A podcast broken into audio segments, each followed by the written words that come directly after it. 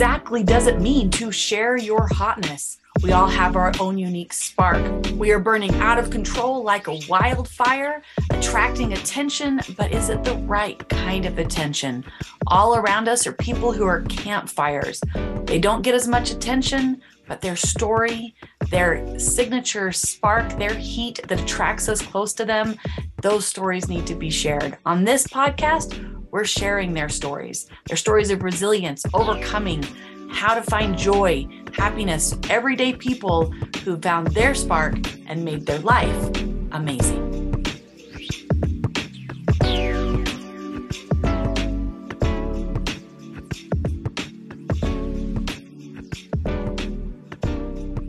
Hello, and welcome to this episode of Share Your Hotness with your host, Lita Green, and my guest today, Bree. And you, Bree, say your last name. Ervin. Ervin. Okay, because you just had Bree on Zoom, and I was like, oh, oh no.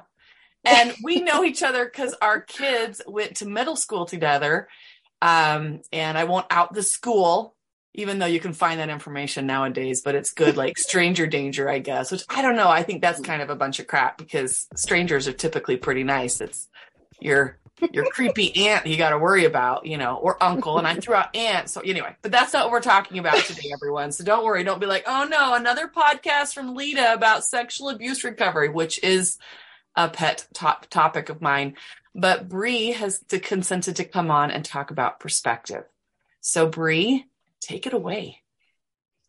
Um, so, like Miss Lita said, my name is Bree. Um, little quick fun background is I'm originally from Ohio, OH, um, and I'm the oldest of nine kids. That's Whoa, story. nine yeah. kids. Yeah, there's a lot of us. Are you all um, still close? Uh, well, we don't have the same moms, okay. so we're as close as we can be. Um, but yeah, there's a story. I think we're, uh, yeah. are we getting into that story, or are we we're skipping over that? Um, it, you know, that story plays a big part. Okay, in okay. why perspective is like my thing. Um, but yeah, I'm my parents moved me from Arizona, or from Ohio to Arizona, and then me, I met my husband. We fell in love, fairy tale. Then we moved to Salt Lake City to help plant a non-denominational church. That was 10 years ago. The church had its 10th birthday in February. And Happy birthday. Here. Very good. And that's a big deal when you have a small church in mm-hmm. a community that's not the dominant religion of that community. So that's a huge success. Obviously, you're providing a great resource to people. Yeah, I kind of love it there. So perfect. I'm, I'm glad since it's been your life for 10 years. You're like, I kind of like it. You know, it works. You're gonna have a job, have a job. What are your responsibilities at the church? Because are you the pastor as well, or your husband the pastor? Um, no. So our friends are the pastors of the church, um, and my husband is a drummer. So you know that's what he's doing, but he's he's a mentor to not just the other drummers, but in general, just mm-hmm. um, he's he's more of an adult and I'm just a grown up. So wait, wait, wait, what's the difference between an adult and a grown up? Um, a grown up has the age, but an adult actually does the responsible thing. So I'm just a grown up. Okay. Okay. Got mm-hmm. it. Okay. So grown up, responsible things, adult age. No, other way. I got it backwards. Yes. Okay. So adults so adult responsible. Okay, because I have a phrase that says adults buy take responsibility for their own stuff, which depending on my mood, I might throw in a poopy word, you know. depending if I'm irritated with an adult that is not taking responsibility for their own stuff. Mm-hmm. And they buy their own things. They, you know, buy, pay their own bills. Like if you are living with your mama, you're not an adult. If you are 70 living with your daughter, and grumping that you're not getting enough privileges, not an adult. Right? That's fair. Yeah. And so I had to explain this to my kids a lot because their grandparents lived here and didn't do either of those things. So they'd be like, well, that means that I'm like, mm-hmm. Mm-hmm. mm-hmm. Yeah. Yep, Mhm. that's it. So I think I overdid it because my son is determined to not take a penny from us when he first moved out. And we're like, oh, buddy, buddy, so sorry. You, you get to you get to ease into it. You get to like there's like a Yes. phase process. And even though your father and I didn't get that, you know, like we were like, you're out, right? yes. You you get that. Mhm. You Yes. probably didn't get that either. You just got the you're dumped on your head, go be an adult. Right? Um, I mean, so with it even just being perspective, it's just being the oldest of nine kids. Like I was the I'm the first of my parents. Like my parents are firstborns. I'm their firstborn. I'm the first of their children, the great niece, the regular niece. Like The- was the you're the greatest of, all. I- You're the, you're I the goat. agree. Yeah. Yes. The literally. G- the, I, can't, I mean, I can't spell goat right now. Uh, it's a really hard word. It has four letters. Um, so, uh, when you were wanting to move out, they were probably like, no, because you were doing so much help raising your younger siblings. Um, yes, like I wanted to go to school out of state. Um, and my dad was like, absolutely not. If something happens to you, we need to be able to get to you. And I was like, Yeah, like, something happens to you or us, we need we need you to Yeah. come do things. I think it was the other way around. And I was so like irritated with that because I had my whole life planned out. Here he comes being my dad telling me I can't move across the country. Like, how dare he care about my well being? Um, so rude. So rude. So I mean, I ended up going. I did move out. I ended up going to ASU, which was like 20 minutes from where I lived, Mhm. but that was still enough for me, like to understand, like, oh, this is a little bit different than at home. Um, I have to take my own trash out, and this is stupid. And you know, going home on the weekends with my brothers being home, it was just chaos all the time because my mom um, worked and my dad was uh, unavailable. And Can I pry into the unavailable?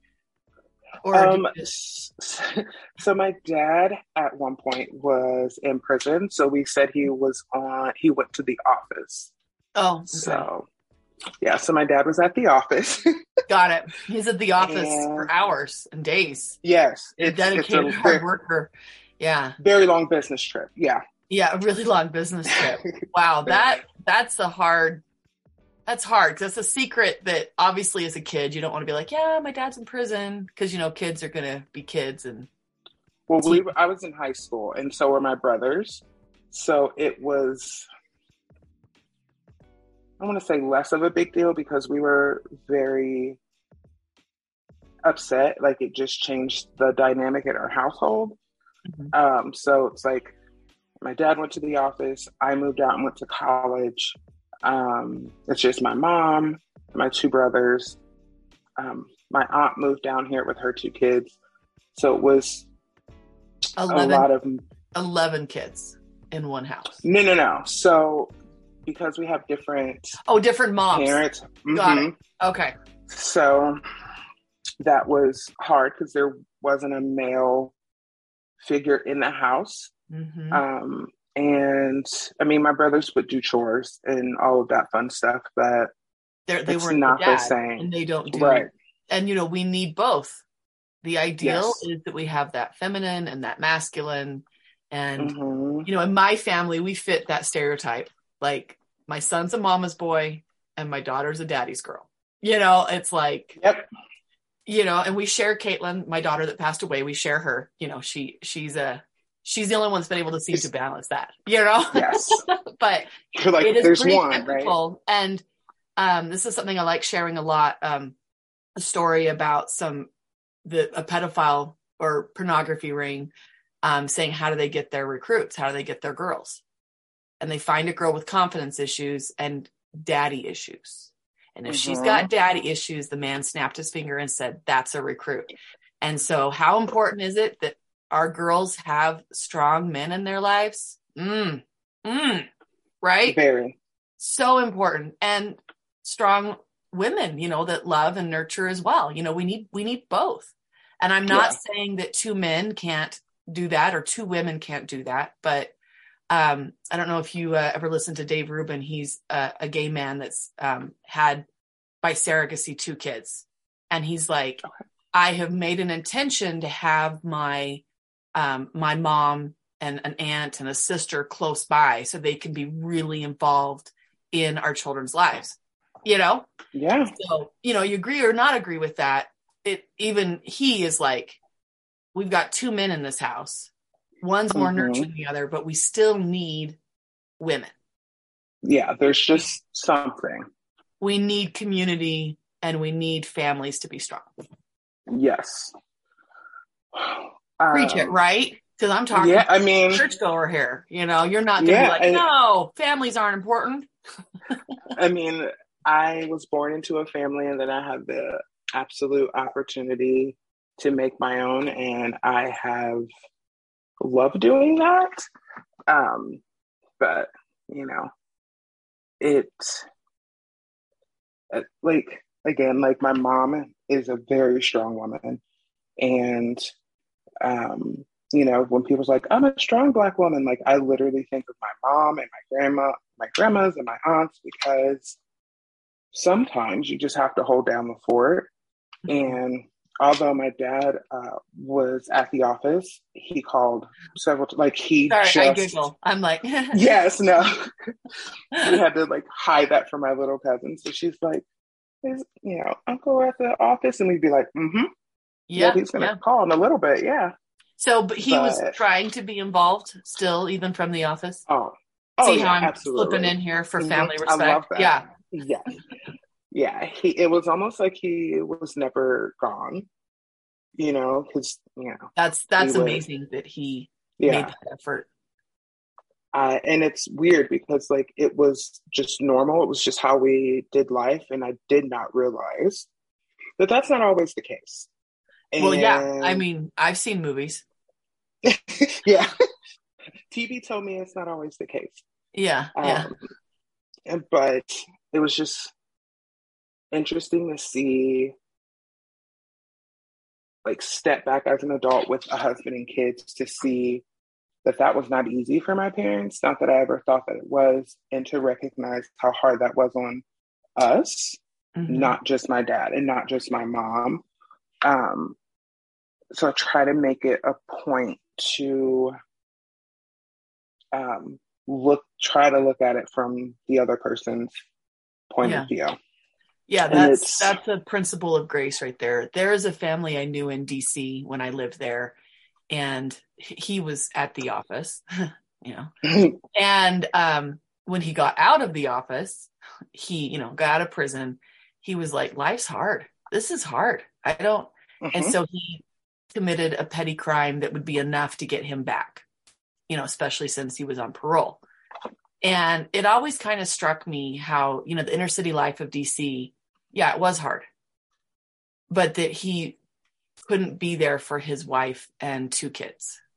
And church filled the gap. That's how we became really good friends. You know, I became really good friends with her and how abandoned she felt because he wasn't making an Mhm. effort. You know, he like consciously chose, I would rather be comfortable in a bed with three meals and get to work out in the gym and be entertained. And, you know, yeah, I'm in prison, but I'd rather do that than do life.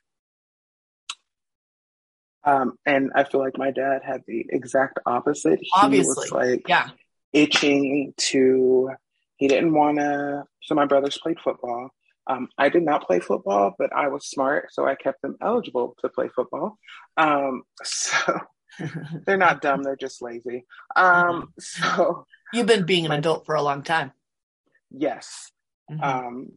And I just just recently I found this thing that was like the oldest daughter is the mom's secretary, and I Mhm. was like preaching to the choir. yeah. I was executive assistant to Mhm. you know Lois and Rodney. Like, mom, this is this. Dad, he broke this. You might want to go and get another. You know, and Right. My sister moved out when I was eight, um, and she was 13 to go live with our grandparents because of this kind of thing. They were like, oh, you're you're the next female. You know, we had Mhm. a a grandmother figure that lived with us when she passed away. They were like, okay, all those responsibilities are now on you, which was basically all domestic duties. So then they became my responsibility at eight. And so for a long time, I was really angry with my sister that that got dumped on me. But then, you know, around 13, 14, I was like, yeah, I would have moved out too. Yes. I mean, I got told repeatedly that, you know, I am not the mom, I am not the grown up, I am not the adult. Like, stay being a kid.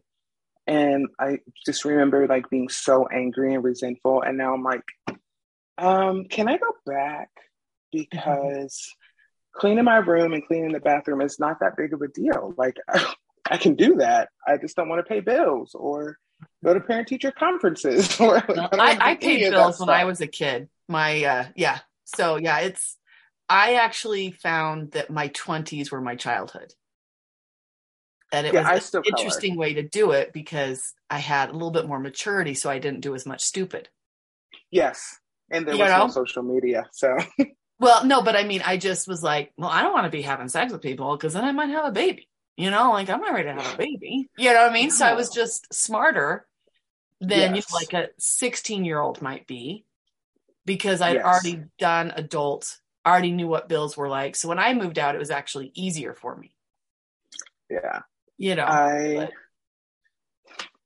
I still have a playful attitude about life, and I do think a lot of that is Yes. of you know realizing that you know now is the time. Yes. Yes. Um, and it was, I mean, it was hard for me to see then because I, like you said, your friend felt abandoned. So, like, here we are in Arizona with no family, which wasn't true. Like, my paternal grandmother was there, my dad, my uncle, so my dad's brother was there. But it was very different because when I left Ohio, that was that was my life. Like Mm-hmm. Never lived anywhere else and to move across the country. And now my dad is not here. I i was so angry. Was he in Ohio or Arizona where he was at the arizona. Okay, Arizona. so you guys could go visit him. yes. And we and did what was like that like? weekend. Was that was that difficult to go visit him, or was it great to see him in person?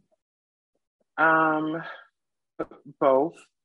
Um so while my dad was at the office um i had my oldest child. So that was that was always fun. Um but i was very always very happy to laugh. My dad is the funniest person i think i've ever met in my life. And a lot of the times i'm like dad you can't say that. He goes you're fine. And i'm like You're right. fine. You can take it. you're you're good. You'll be okay. You go to therapy right? You're good. Yeah. so um, Is are your parents still alive, Brie? oh yeah they're in arizona Okay, and he's not at the office anymore. He retired. Nope, he was. Yeah, he he did a two year office visit, and then he's like, "I'm good. I don't need to work anymore." I'm laughing because I just find this so funny. I'm gonna be like, oh, he's at the office. Mhm. You know, I might have to clarify with my children if they hear this. No, your dad really is at just the office. like Just the the- actual the building. they don't let you go there for just a day. You know. No, you're you're there, but it. I mean, he. I think I got a lot of my perspective from my dad because he could all he would say all of these like funny one liners that like my grandma would say or like his dad or his grandparents and they're all from the south so a lot of it doesn't make sense but it's Oh, I- hilarious Love those. I call them crusties. You know, where they're like, you know, I you know, I had to, you know, uh, what my dad shares. He's like, yeah, I, it might have come to my boot tops, and he was talking about a fart, a shart. I think those are so funny, you know, and then that is the best you know, or they'll just be like, it's like something licking a, a toadstool. You know, I can't remember what that is, but I think those are so funny, like little crusty liners. Can you think of any right now since I butchered all the ones I shared? Um, so living in Arizona, I guess my grandpa used to say, or my great grandfather would say, it's hot as pepper pie. And I was Mhm. like, first of all, why would you You know, Eat it's a fine. pepper pie. Yeah, why would you eat a pepper pie? Like Yeah, and that. it's hot. Like, no, it's too much. Or um, when we were getting in trouble, and if we would have been like, well, if my dad would say, if ifs were fifths, we'd all be drunk. And So I if remember a ifs were fish, fifths. we'd all be drunk. Yep, fifths. Yeah, that. Oh, fists. like a Okay. fifth of alcohol. Like if Oh, you a take fifth. a bottle. Oh, got it. See, the girl that doesn't drink, I'm like, what? What is that? Okay, if if ifs were fifths, which is a alcohol connotation, we'd all be drunks. Okay, Yeah. okay. hmm So we stopped saying that real quick. Um, Mhm. we learn to take responsibility. Oh, see, but see, those those crusty lines are great teachers of like life and humanity, right? That's why I love them so much. Mhm. You know, they just and make they life make real. sense.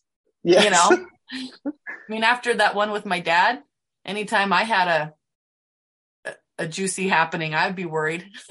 you know, I'm like, check, check. You know, that's the lesson I learned. Everything okay? Yes. Yeah. And not to be too much, but I've had some pretty severe colon issues and and had to have surgery and stuff for it. And it's a real thing that I was like had a hysterectomy and I'm wearing a pad, but a little bit further back, you know? I mean, you got to do what you got to do. you got to do what you got to do and it's real and you got to like go do the things, you know? hmm You're Uh, right. And now I want I have the humor of a fifth grader, so now I want to tell all these poopy stories. Um, so I, I have a fifth grader and a third grader, so you know Yeah. it's fun. okay, so you've got the one that's my daughter's age, so graduating from high school now. Is that so crazy? Almost. She Almost, is a just a junior. Okay. Mhm. Well, they were in um, choir together. Were they in any other Yes. classes together? Um, no. So my daughter was only there for the last, some, mm, not even a full semester, but like the last semester of Okay. school. So, So she got- would.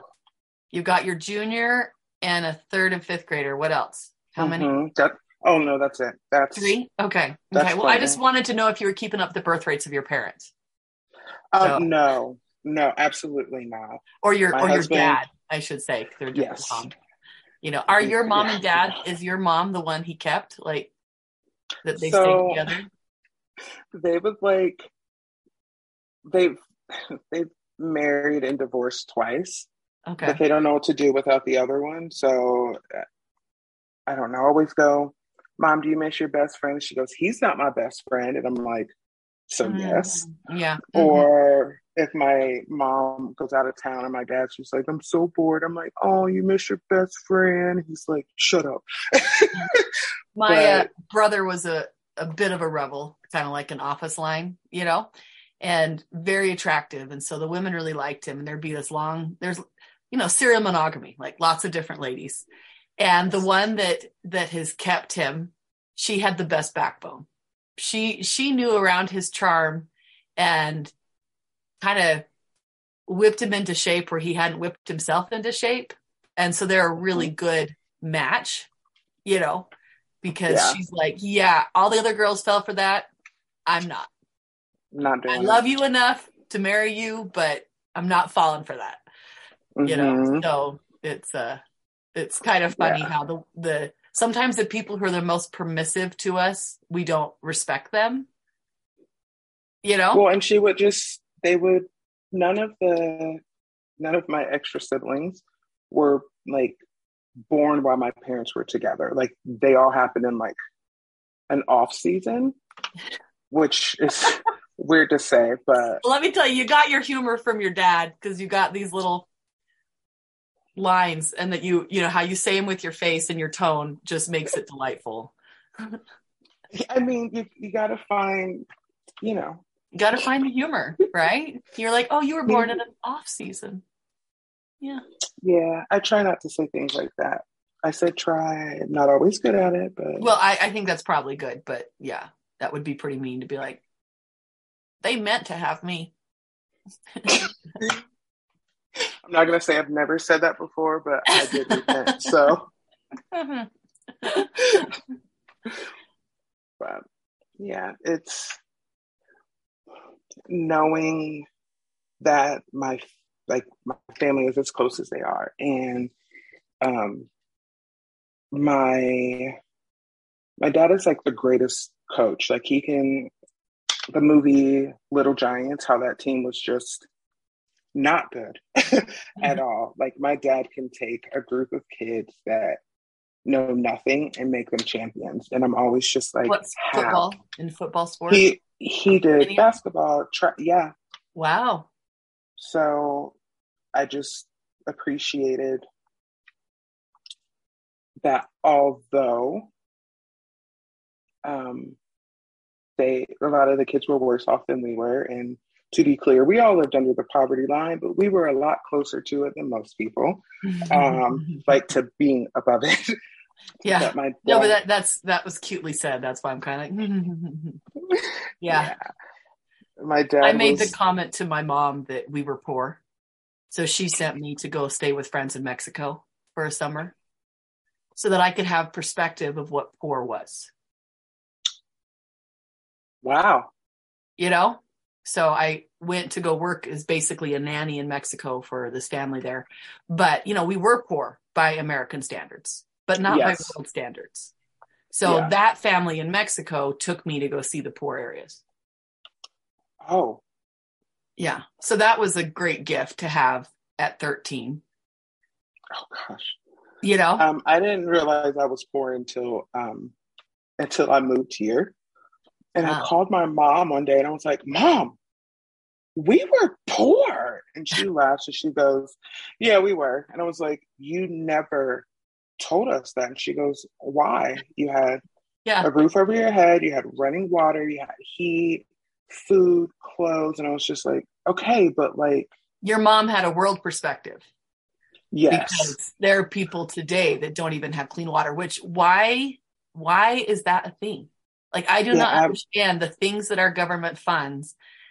And they're like, oh, it's you know for humanitarian stuff, and I'm like, but there are people who don't have clean water, and you're focusing on that. Yeah, you know, I just different perspective. it, it, well, yeah, they need a different perspective, but I think it's because they got a different agenda. Yes, it's not actually for what they say it is. Of course not. It you know, rarely is. Let's not get into that poopiness. It's too early in the morning. it is. Yeah, and uh, just for all of you who don't know, because I think it's funny, I'm in my pajamas. So, you know, I can't have deep conversations without a bra on. You know, I'm just. um, yeah, but um, that's something that always kind of kind of baffled me. But I I knew we were poor because we grew up in a wealthy neighborhood, but our house flooded all the time. So that's why my parents are able to get it for such a good deal.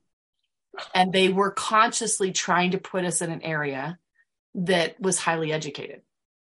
Mm-hmm. That was with neighbors. And the, the truth, you know, um, though only one of us managed to get a college degree because our parents didn't pay taxes, so we couldn't get the FAFSA and the Pell Grants we would have been entitled to. Um, I have an associate's, which, you know, I don't consider a college degree, but we all do have an understanding that there was more than what we had. Mm-hmm. And that was hard and good. Yes. So not My- knowing you were poor, did you still get that understanding that there was there was more to strive for? It sounds like you sure did. Yes. So my I love my parents. They do things and have done things for people that like as again growing up it was just normal, like air quotes normal. Um but like my dad one year bought all his entire team, his track team, their cleats and their uniforms. And he paid for the traveling for the most part. And it was all to give wow. the kids an opportunity to develop a skill that could get you to college. Um, wow. And we would buy. Um, I'm I'm a very spoiled child. Um, like I said, I was the oldest, so I, I got a lot of stuff. But my parents would buy like little Christmas gifts for um, our my brother's friends who mom had a lot of kids and quite often didn't know where they were because she mm-hmm. was she didn't care. Um, but um, yeah, we were the hangout house. Like my dad's friends would come to hang out. My friends, my brother's friends. I honestly don't know how they kept food in the house because I distinctly remember over the summer going to bed and my dad's friends were over playing video games, laughing, having a good time, and like waking up and hearing them just now leaving. And I'm like, are you kidding? And you wouldn't let me play before I went to bed because you guys were playing? Like, ridiculous. but my dad did because he traveled, got to travel a lot. Like, he played sports, so he got to go to different places. And he knew that there was more. Um, and he wanted to make sure that we knew that there was more um, than just our little town in Ohio, which I honestly was like, you can't take me from here. Like this is this is mine. So why did they leave Ohio to Arizona if they had because they had more family there than what came with you to Arizona? Yes. Um, so it's really hard to do football and run track in in the snow in oh, Ohio. Oh, there is that. Mm-hmm. Yeah. It's that like small, tiny little thing. So he was doing that to help your brothers to be better athletes. And did they both yes. go to college with their with their skills? They yes, they did. Um, what, but both of them end up getting hurt. Oh, um, so my brother, that's right under me, um, he tore several things in his shoulder and they repaired it, but it's it's never going to be hundred percent. Was he able so to all, a degree? Um, no, he but he is um, he's very successful. He is a celebrity person that dresses them. I I cannot think of the word. Stylist. Yes, that's mm-hmm. the word. That's because um, I'm a trained image consultant, which is kind of like a stylist. Oh, I like that. But, but yeah, I don't I don't that. keep things in style. I focus on fit and color, you know, so you can like shop Goodwill. Yeah. You know? Yes. Thrifting is a thing now. So Oh. I I did it before it was cool. Just see, so you're you're an OG. Like you Yeah, I'm not a goat like you are, you know, greatest of all time, but I am um I am an OG for sure. Yeah. Um, and then my brother Eric went to Mexico with my cousin and like a really good family friend and got in an accident and snapped his femur and shattered his patella. Oh, okay. I was uh, um, I was like preparing for you to tell me he was a quadriplegic and I was going to be really sad. Okay. Oh no, they said that he would never walk again and he went on the following season to play football and basketball on the track. So Dang. Yeah. Wow. Wow. Okay, good. And he's doing well? Yeah, he's in Arizona as well. With so he's parents. okay, but he's really, really kind of hot in the summer. Yeah. I, I don't know why they live there. Yeah. I, have lived in Arizona and I was serving as a missionary for my church. And so the, the joke was if anyone ever told you to go to hell, which happened often, we could be like, we didn't, we weren't to say this, but we could think it too late. I'm already there. oh, I tell people all the time, like, uh, I'm going to live right because I don't want to go to hell because I lived in Arizona and that's close enough. Yeah. So mm, it's hot. I, you can only take off so many clothes mm-hmm. to adjust to the temperature. So if yeah. I have to choose, I prefer a little bit of cold because I can always put on big fuzzy socks and another sweater mm-hmm. and a scarf and a hat. And when you when you want to jump in a uh, nice cool pool, you jump into bath water. So right, yeah, mm-hmm. it's pretty gross. it yeah. is, yeah. It, it's a, uh, it's a little crazy how. Another perspective: live right, and you won't have to go to hell. Church jokes. I love it. Yeah. Which, um, okay, so perspective here. I'm curious because we have, you know, a different religious faith. We obviously both love Jesus Christ. Um, yeah. To me, in our religious tradition, hell is only for those that would deny Christ. Then there's different levels of like heavenly glory. So mm-hmm. everybody can have like really cool heavenness, you know, but there's yeah.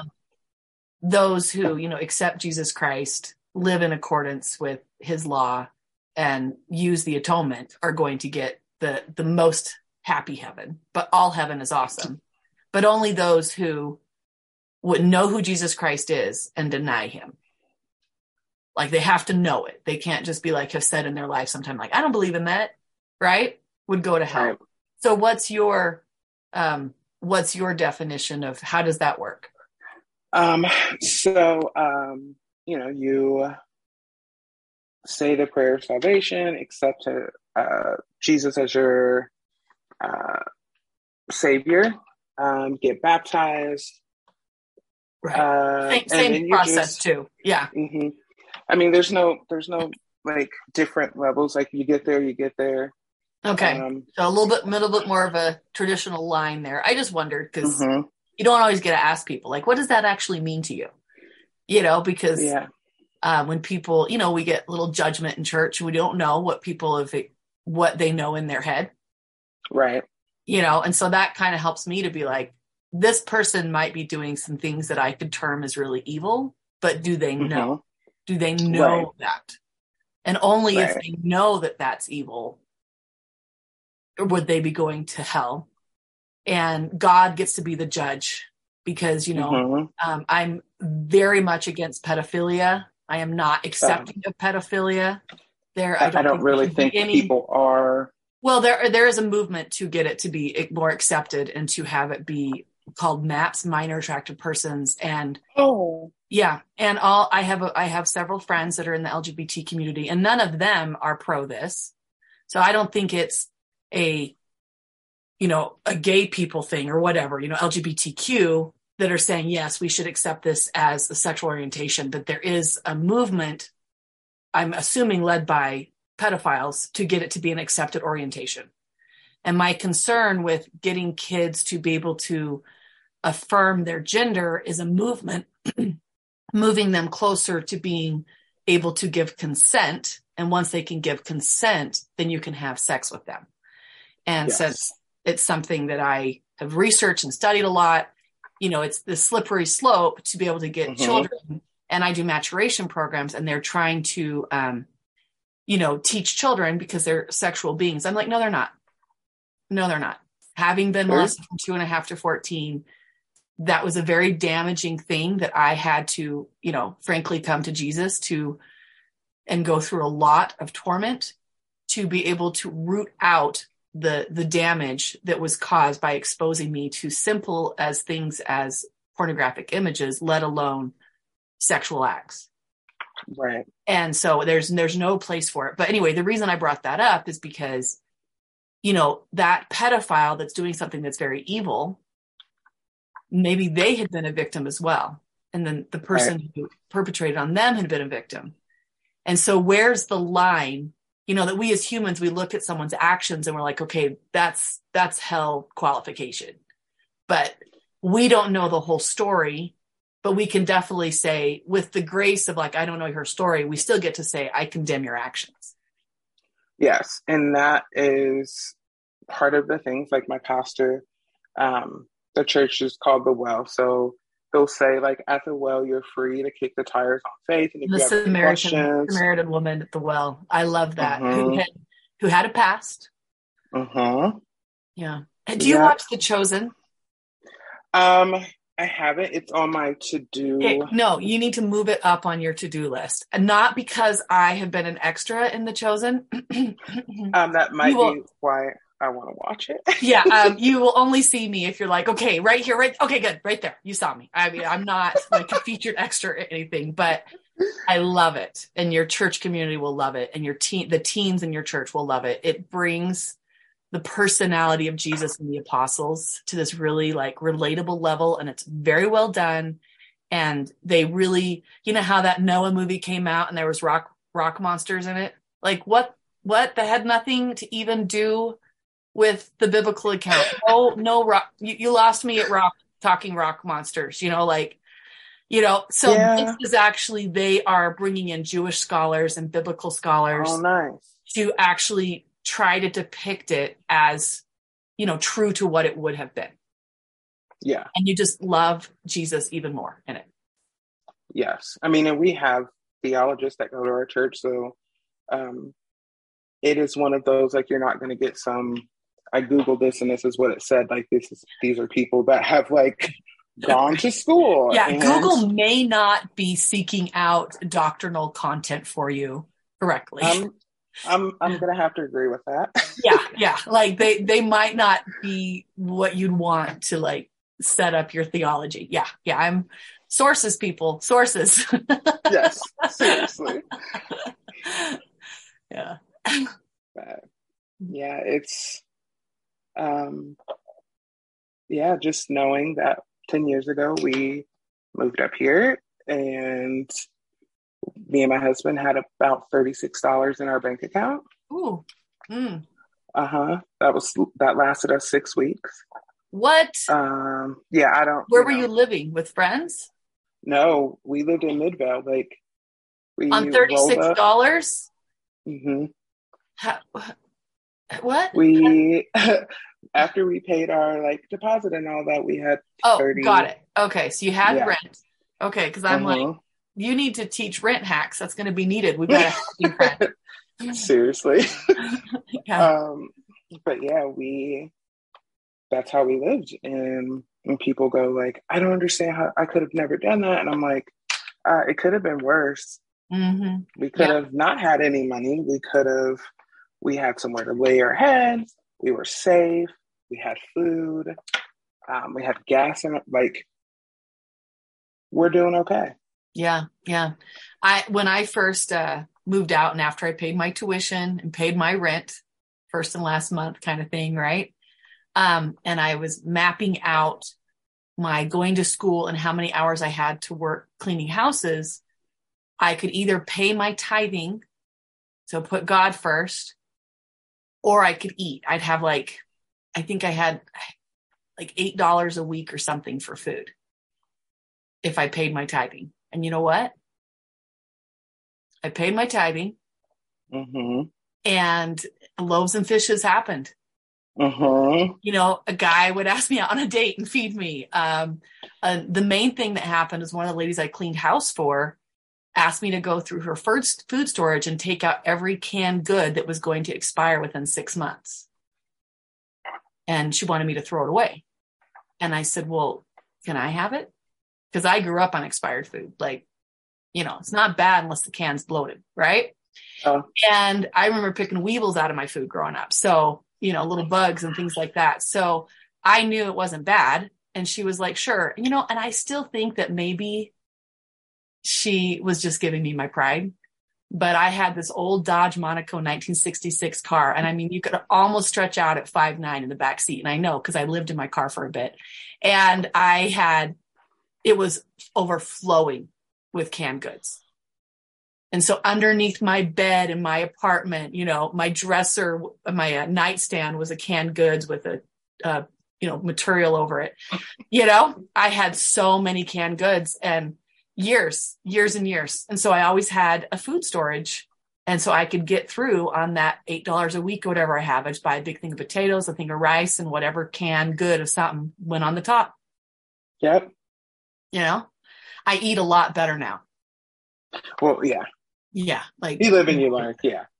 Yeah. you live and you learn. so you after six weeks of living on $36 for a whole six weeks, Mhm. two of you. Uh, four. Our Four. girls were. Oh, Four. even more Mhm. impressive. You need to be teaching like budgeting hacks, man, right there. God obviously doing some loaves and fishes for you, getting you through Yes. that. Um, is that like the paycheck came through for the job you moved up here for or So my husband worked for um, a company here, and um, we moved like right in the like. I think we showed up right after the pay period closed, like the next. Oh, yeah. So when he got his first check, we were like, Phew, okay. But yeah. Now what year was this? this? Is 2012. Uh-huh. So my middle child was 10 months. Wait, hold on. 10 months. Yeah, when we moved here. Yeah, Uh, the, the grandparents were not happy. no, I wouldn't imagine. But I, I my my son keeps talking about how he's going to go live in different places, and I'm like, You think so? oh, I think he's going to. I think they're going to go have their adventures. But, you know, I'm like, hopefully when they have grandbabies, they'll want to come live near their favorite um, grandpa. I am literally, I think, for my mother in law, I think it's almost daily that either me or my husband or one of the kids say, Well, you wouldn't have to worry about that if you lived up here with us. And she's just like, All right, I'm done on the phone with you guys. yeah. That's that's funny. So you then the they get the job and then you guys I mean, was it a big leap up or was it still kind of scrambling out of that financial situation? Um, it was a, a, obviously a big leap up because uh, we went from having thirty six dollars to more than thirty six dollars. Um, but, but like ninety dollars or like a few thousand. Uh, you know, a, a, couple hundred. You know. Okay. Okay. So enough to do some like decent grocery shopping. but um, yeah, we just even now we have friends over every Sunday to have dinner, and I don't know how there are always leftovers. I mean, we're I mean we're doing pretty, we're doing all right. The kids are all right. Um, I'll tell you. I'll tell you what I think it is. When we see the abundance and we have the gratitude, there's always extra. Yes, I I agree. My daughter calls me. My oldest calls me Orphan Ann or uh, Miss Hannigan because she says you just take all the orphans, so people who are out here with no family. Or, but you're nicer to them than Miss Hannigan. Oh, absolutely. I feed them. yeah. yeah. I mean, just that. You're not like, go scrub the floor. Glad you've no, enjoyed dinner. On your hands and knees. I mean, I could do that. Um, yeah, I'm sorry to give you ideas to the guests you have on Sunday. but yeah, it's just giving what I saw growing up. Like, oh, we have this kid and this kid over because their mom is working late and not going to get home until 10 o'clock, but they have to have dinner. Mm-hmm. Or my dad with his friends, just hanging out and talking to my dad is very straightforward. So sometimes, you know, he, hmm. he says what needs to be said, but maybe he should say it sweeter. But well, we all I, need those people that that lean in, and so you know, thanks for being a a, a leaner. That doesn't sound yeah. like I want it to. Yeah, I mean, you know, but like leaning in instead of there was a situation a few years ago where basically this lady was like, "That family's distressed. We shouldn't play with them," and I just about ripped her throat out.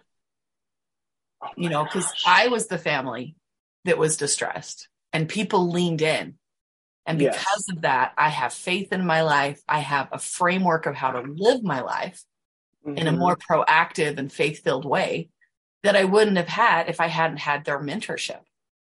Yeah. You know, I, I agree. I married a guy like the neighbor lady that was the main leaner, you know, the, the, main person that was there for me.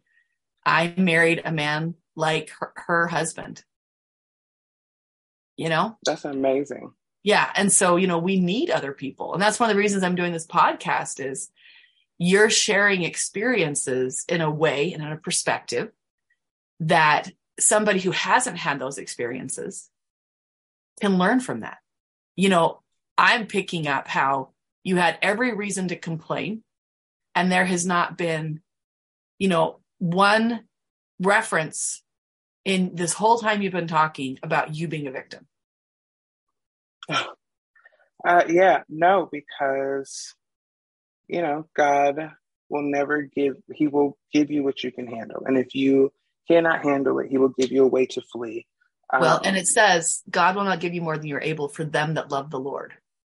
Mm-hmm. God gives us life, excuse me, gives us a lot, yes. a lot of hard, but through God, He can make all of it good. Yes. But when I we don't, say, when we don't reach out to God, mm-hmm. He's a gentleman. He's not going to force himself. Right. You know, and I think that's an important distinction because, you know, I've had times where I could do one mm-hmm. and God did the rest. So the glory be to Yes. God, right? But if it had been just on me, like my strength, my handling it, nope, nope, couldn't have Not done it. happening. Yeah. Couldn't have done it. You know? It's a, a different perspective. For and, sure. and I just that's like one of my I don't know, my like uh like we we quote that scripture so much, but it needs to be it needs to be quoted with for them that seek God, for them that love Yeah. God. You know, like There's context to it. there's yeah, absolutely there's context and just being like, oh, sweet meth addict, God will not give you more than you can handle. And at any moment, he or she can turn to God, and go, and God will show you the path out. But when you are choosing that addiction over God, that's more than you can handle, and that's why you're in the gutter. hmm And that is to be, you know, to have empathy, but also like, come on, Yeah, I know at church, um, we always, he says often, like, you're not meant to walk out life alone. Mm-hmm. So, you know, we have like table groups or small groups, or you can join the kids ministry and teach all those sweet babies. But it's, that's what I get to do at church. I am now rotating uh, in and out of different, um, what are they called? Like ministries. So I get to do a little bit of everything. Yeah, that's awesome. But it's, in our church we're assigned for a period of time a different ministry you know a different Oh, okay. So i have been in the nursery the 18 to 3 year olds for four years probably going on five years. But i have told them i'm aiming for 10 so i just they're like you sure? And i'm like yeah keep me in here. But because i do so many outside of my congregation speeches and things like that they don't want to put Mhm. too much on me because my ministry is really you know so many. And i Mhm. do stuff not only for my church but other churches you know. So you want me to come in and give some delight to you guys you know? But i have that talent of speaking connecting with the youth and the women and stuff like that. So you know they know that they don't put too much on me. So i'm not going to be like the leader of the women's group which is like 20 hours a week job. Oh my goodness. you know because they know i'm already doing that's why you know what i was doing last night you know i was tired i'm tired you know you can be tired. It's allowed. yeah you know you you're that much energy till 9 p.m it takes a while to like you know to bring it, bring it down to sleepy time Mm-hmm. Mm-hmm. okay so our time is drawing nigh see how i use some scriptural kind of language I um love it. yeah so tell me what's some pearls of wisdom you want to leave leave the audience with Um, you know, you don't have to do all of this alone. Um, and find people in your life that can give you perspective, not necessarily not necessarily saying, oh, it could be worse, but pointing out your blessings or what's good. Um, and as I've been told, everybody needs a Bre in their life. So you, Everybody you gotta needs a Bre. I Yes. love that. I'm going to write that down for sharing about your podcast. I I mean, I've heard it a lot, so I'm assuming that that's a good thing. Um, I that's well, like I said, you've had a lot of reasons you could have complained about life, and in a time in our life in, in our society where people are making judgments about your stories by simply looking at you. Yeah. You know, um, that drives me nuts because that denies the God of you know what God has put in us. You know, I am not defined by being a woman, by being heterosexual, by being you're not defined by, you know, being black, by you know, we, we're not defined by growing up in poverty, and those experiences are not in one group or the other. You know, Right. orientation, like these are not things that define us. Being children of God is what defines us. Yes. And Absolutely. I just um, love, I mean, because this is a podcast, the only reason anyone even knows that you're black is because you said your mom was a strong black woman, Yes. right? you weren't coming on here being like, here's a perspective. I'm black and all of you had an easier life, you know?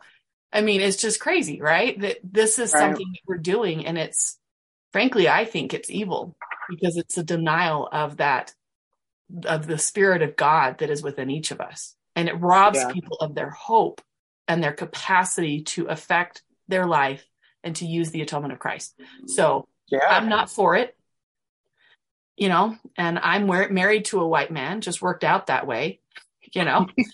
um, my guy had a fiance that was that was black, and you know, my son when he found that, he's like, I could have been a better athlete, mom, and I was like, no, actually, your dad's a better athlete than he was, but like, no, no, that's that's that's um a positive stereotype that could could have some. Yeah. You a know, little bit I of mean, basis. yeah, you know, but you know, no, that's that would not have been your case, son, and he was shorter than your dad, so that would have affected Oh you. yeah. Yeah, in fact, I was I was the same height as him, so he was not. I'm five nine, you know, and my husband's six six one or something like that. Anyway, doesn't it's not important. But the point is that I'm making is that we need to be looking at people with God's eyes and love Yes. of them. And if we catch ourselves being like, well, they're this positive or negative by what we see in them, we're just going off of first impressions and we need to go deeper in our connection with other people. Yeah. And even if you're at the office, even if they're wearing, you know, grubby clothes, whatever it is, um, we need to give people the the we need to be training our sight and refining that over and over and over again to see others Mhm. with, with love and empathy and a perspective of what God would have in us, right? Right. You know, any it. thoughts? No. Um. Along with that, there's a passage, and it's like, uh, "For I am fearfully and wonderfully made." And if you remember that when you look at everybody else, you might be less likely to uh, be a jerk. So and a crusty, cute one liner to end. yeah. Yes. You're most likely to be a jerk. You're adorable, Bre. I'm so glad that we talked at that choir concert and that we've connected. yes. And um, having your kid graduating is super sad, just so you know, because Yeah. they start making plans to go away. No, I don't like that. They are. Yeah. That is rude. You know what? It's kind of jerky now that I think about it. You know? And maybe they should remember Yeah. they're fearfully and wonderfully. You, made. you've been fearfully made, you know? I don't know about the wonderful part. I'm I'm your mama. You know, like how Yes. could you be leaving me? But yeah, people keep asking me what I'm going to do, and I'm like, I have never been bored. Uh, you know, I just have loved being a mom. But you know, Lita has not been bored. But Bre, you're wonderful. You are a delightful person, and I appreciate your spoken and unspoken example in times that we live. And keep being the per- the Bre that everybody needs. Thank you. And thank you for being and listening to this episode of Share Your Hotness with my guest, Bre Ervin.